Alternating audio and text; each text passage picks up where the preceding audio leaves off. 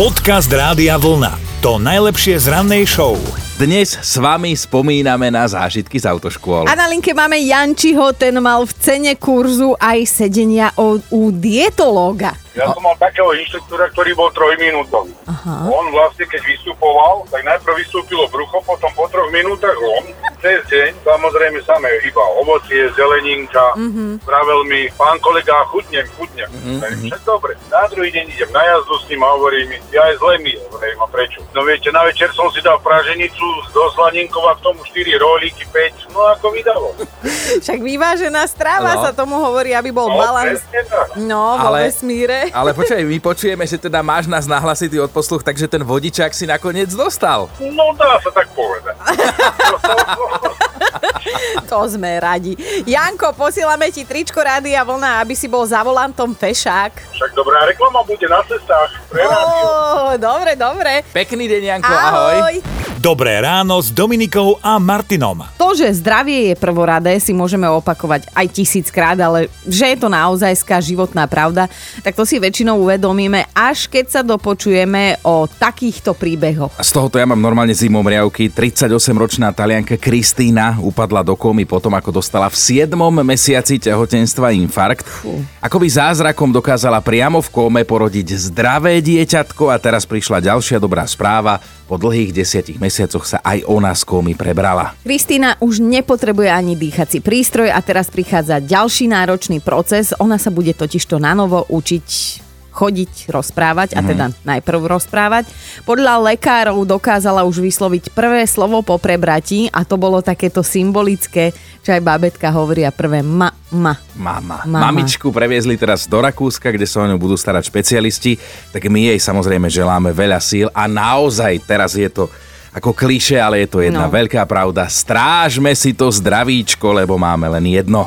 Podcast Rádia Vlna. To najlepšie z rannej show. Veríme, že ste všetci pekné dušičky a nenájde sa nikto, kto by si neželal záchranu ohrozených živočíchov. No aj keď teda máme situáciu vystrihnutú z Přerova v Česku, kde teda obyvatelia museli byť veľmi trpezliví, aby niekto nevytiahol guľovnicu a jeden ohrozený druh nezmietol z tejto planéty, lebo kúsok od takej obývanej oblasti sa tam usadil kriticky ohrozený vták, ktorý sa volá, že chrapkáč poľný. A už názov napovedá, to jeho meno, že chrapkáč vydáva veľmi nepríjemný a intenzívny zvuk, je to taký škrekot a vo výsledku teda celá štvrť nemohla spávať kvôli tomuto jednému vtákovi. Chápeš, kvôli jednému vtákovi celá štvrť. No ale trpezlivosť sa obyvateľom vyplatila, lebo ten škrek to bolo vlastne volanie, hej, za partnerkou, ktorú sa teda Chrápkáčovi po mm, nedlhom čase aj podarilo prilákať na miesto.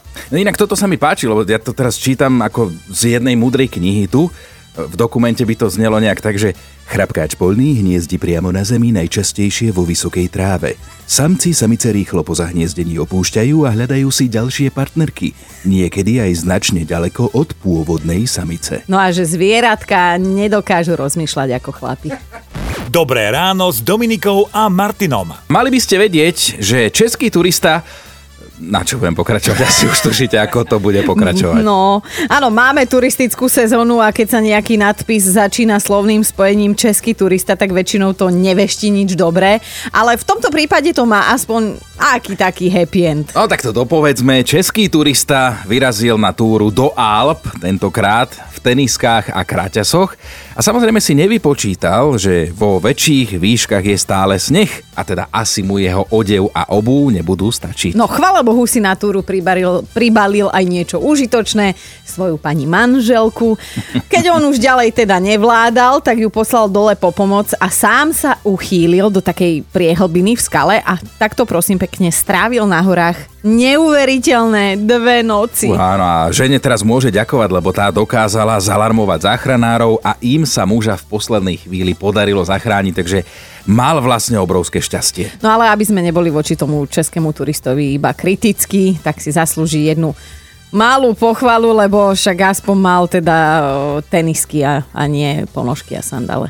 Podcast Rádia Vlna to najlepšie z rannej show. Ak si náhodou pripadáte tučný, pamätajte, že vždy sa nájde niekto tučnejší. No, v duchu tohto hesla začala podnikať istá japonská firma, ktorá ponúka možnosť prenajať si na hodinu obezného človeka.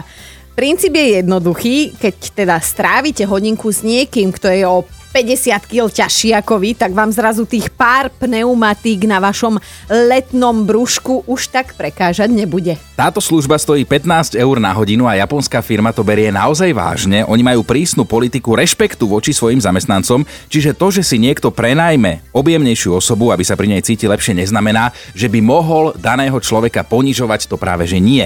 Ja som sa včera dala do plaviek, ak máš 15 eur, môžem ťa motivovať. Dobré ráno s Dominikou a Martinom. Ráno nám posielate vaše zážitky z autoškoly a teda až doteraz nám chýbal pohľad z tej druhej strany a Vlado to zmenil, takúto hlasovku nám poslal. Ako inštruktor autoškoly som jazdil s takou dievčinou, mala okolo 30 rokov, už bola tma a keď sme sa potrebovali otočiť za dedinou, tak jej hovorím, aby odbočila na tú cestu do toho lesíka a že tam budeme cúvať. Ona sa na mňa pozrela s takým výrazom a hovorí, ale pán inštruktor, a nie ste vy náhodou ženatí? No vidíš, úplne normálne chceš slušne cúvať v lesíku a baba z teba urobí uchyláka. No, no úplne normálne sa toto stáva. Ale máme tu aj Palina, ten sa pre zmenu vydal na svoju prvú samostatnú jazdu ešte deň pred skúškami.